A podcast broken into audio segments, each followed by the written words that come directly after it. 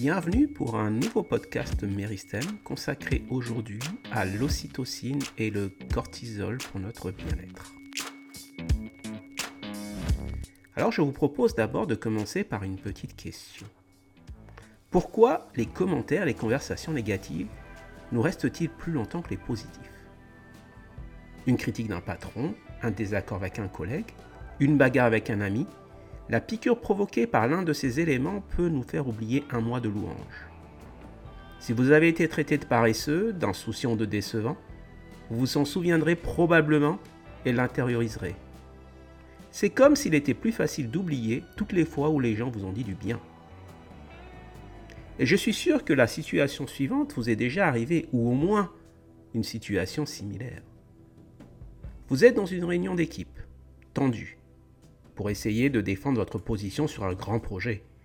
Et vous commencez à vous sentir perdre du terrain. Alors automatiquement, votre voix devient plus forte. Vous défendez votre point de vue. Les gens le repoussent. Vous battez de plus belle. Quels que soient les arguments, vous n'y prêtez presque plus attention. L'important maintenant pour vous, c'est de sauver la face et de gagner. Vous devez convaincre tout le monde que vous avez raison. Vous serez d'accord avec moi que cela ressemble à une expérience hors du corps à bien des égards. Et en termes de neurochimie, votre cerveau en fait a été détourné. Alors qu'est-ce que la chimie du cerveau? La chimie joue un grand rôle dans le phénomène que je viens de décrire.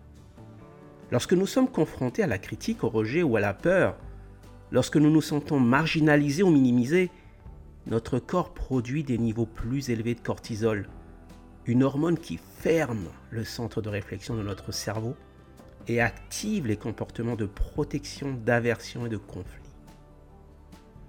Dans les situations de stress élevé, de peur ou de méfiance, le cortisol inonde le cerveau.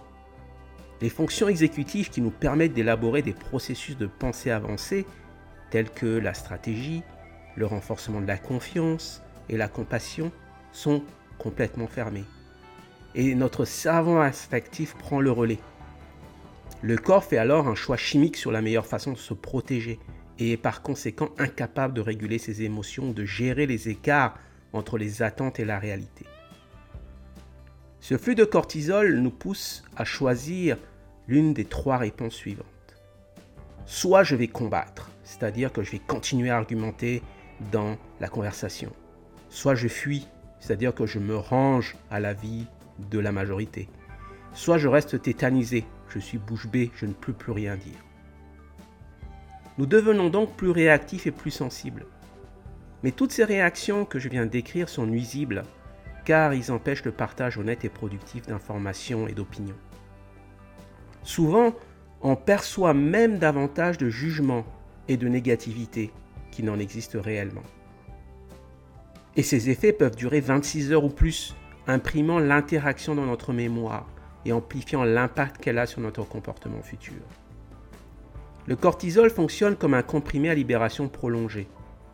Plus nous méditons, c'est-à-dire ressassons, pensons, ruminons sur notre peur ou notre frustration, plus l'impact est long.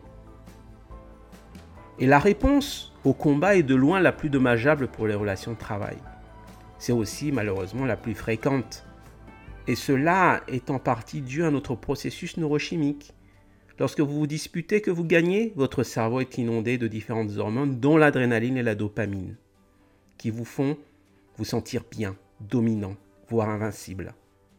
C'est le sentiment que chacun d'entre nous voudrait reproduire. Alors la prochaine fois que nous serons dans une situation tendue, nous nous battrons à nouveau et nous devenons accro à avoir raison. Heureusement, il existe une autre hormone qui peut être aussi bonne que l'adrénaline, c'est l'ocytocine. L'ocytocine est une hormone du bien-être qui élève notre capacité à communiquer, à collaborer et à faire confiance aux autres en activant des réseaux dans notre cortex préfrontal.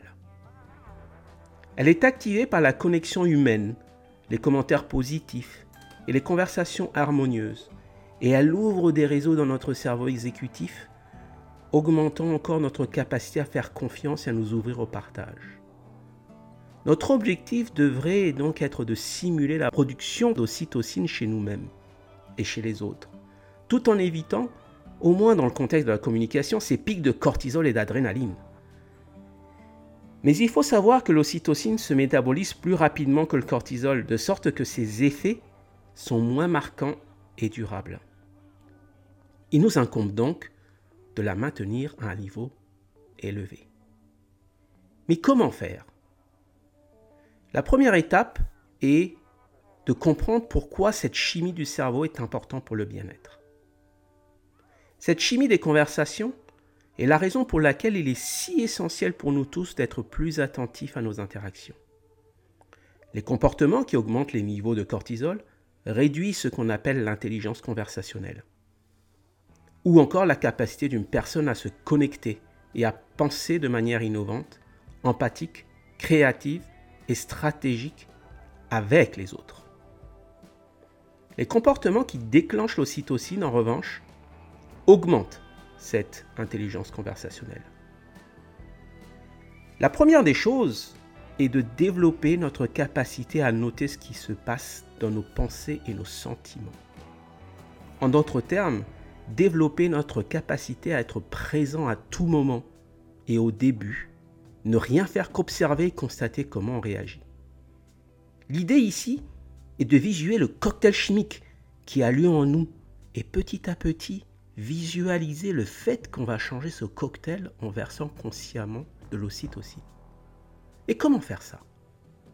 La prochaine fois que vous aurez une conversation difficile, visualisez tout de suite ce qui se passe dans votre corps. Par exemple, un collègue vous a dit que votre dossier manque de rigueur dans son argumentation, alors que vous y avez travaillé pendant plusieurs jours d'arrache-pied. En plus, en plus, ce même collègue est responsable du stress qui vous a été imposé car il était en retard pour vous fournir les informations nécessaires.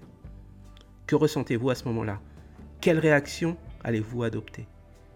Le cortisol vous envahit immédiatement, car vous entrez en mode de protection. Si vous réagissez en combattant, votre collègue à son tour va être envahi par le cortisol et ainsi de suite. Si vous réagissez, réagissez pardon, par la fuite, votre cortisol restera longtemps. En d'autres termes, vous ruminerez.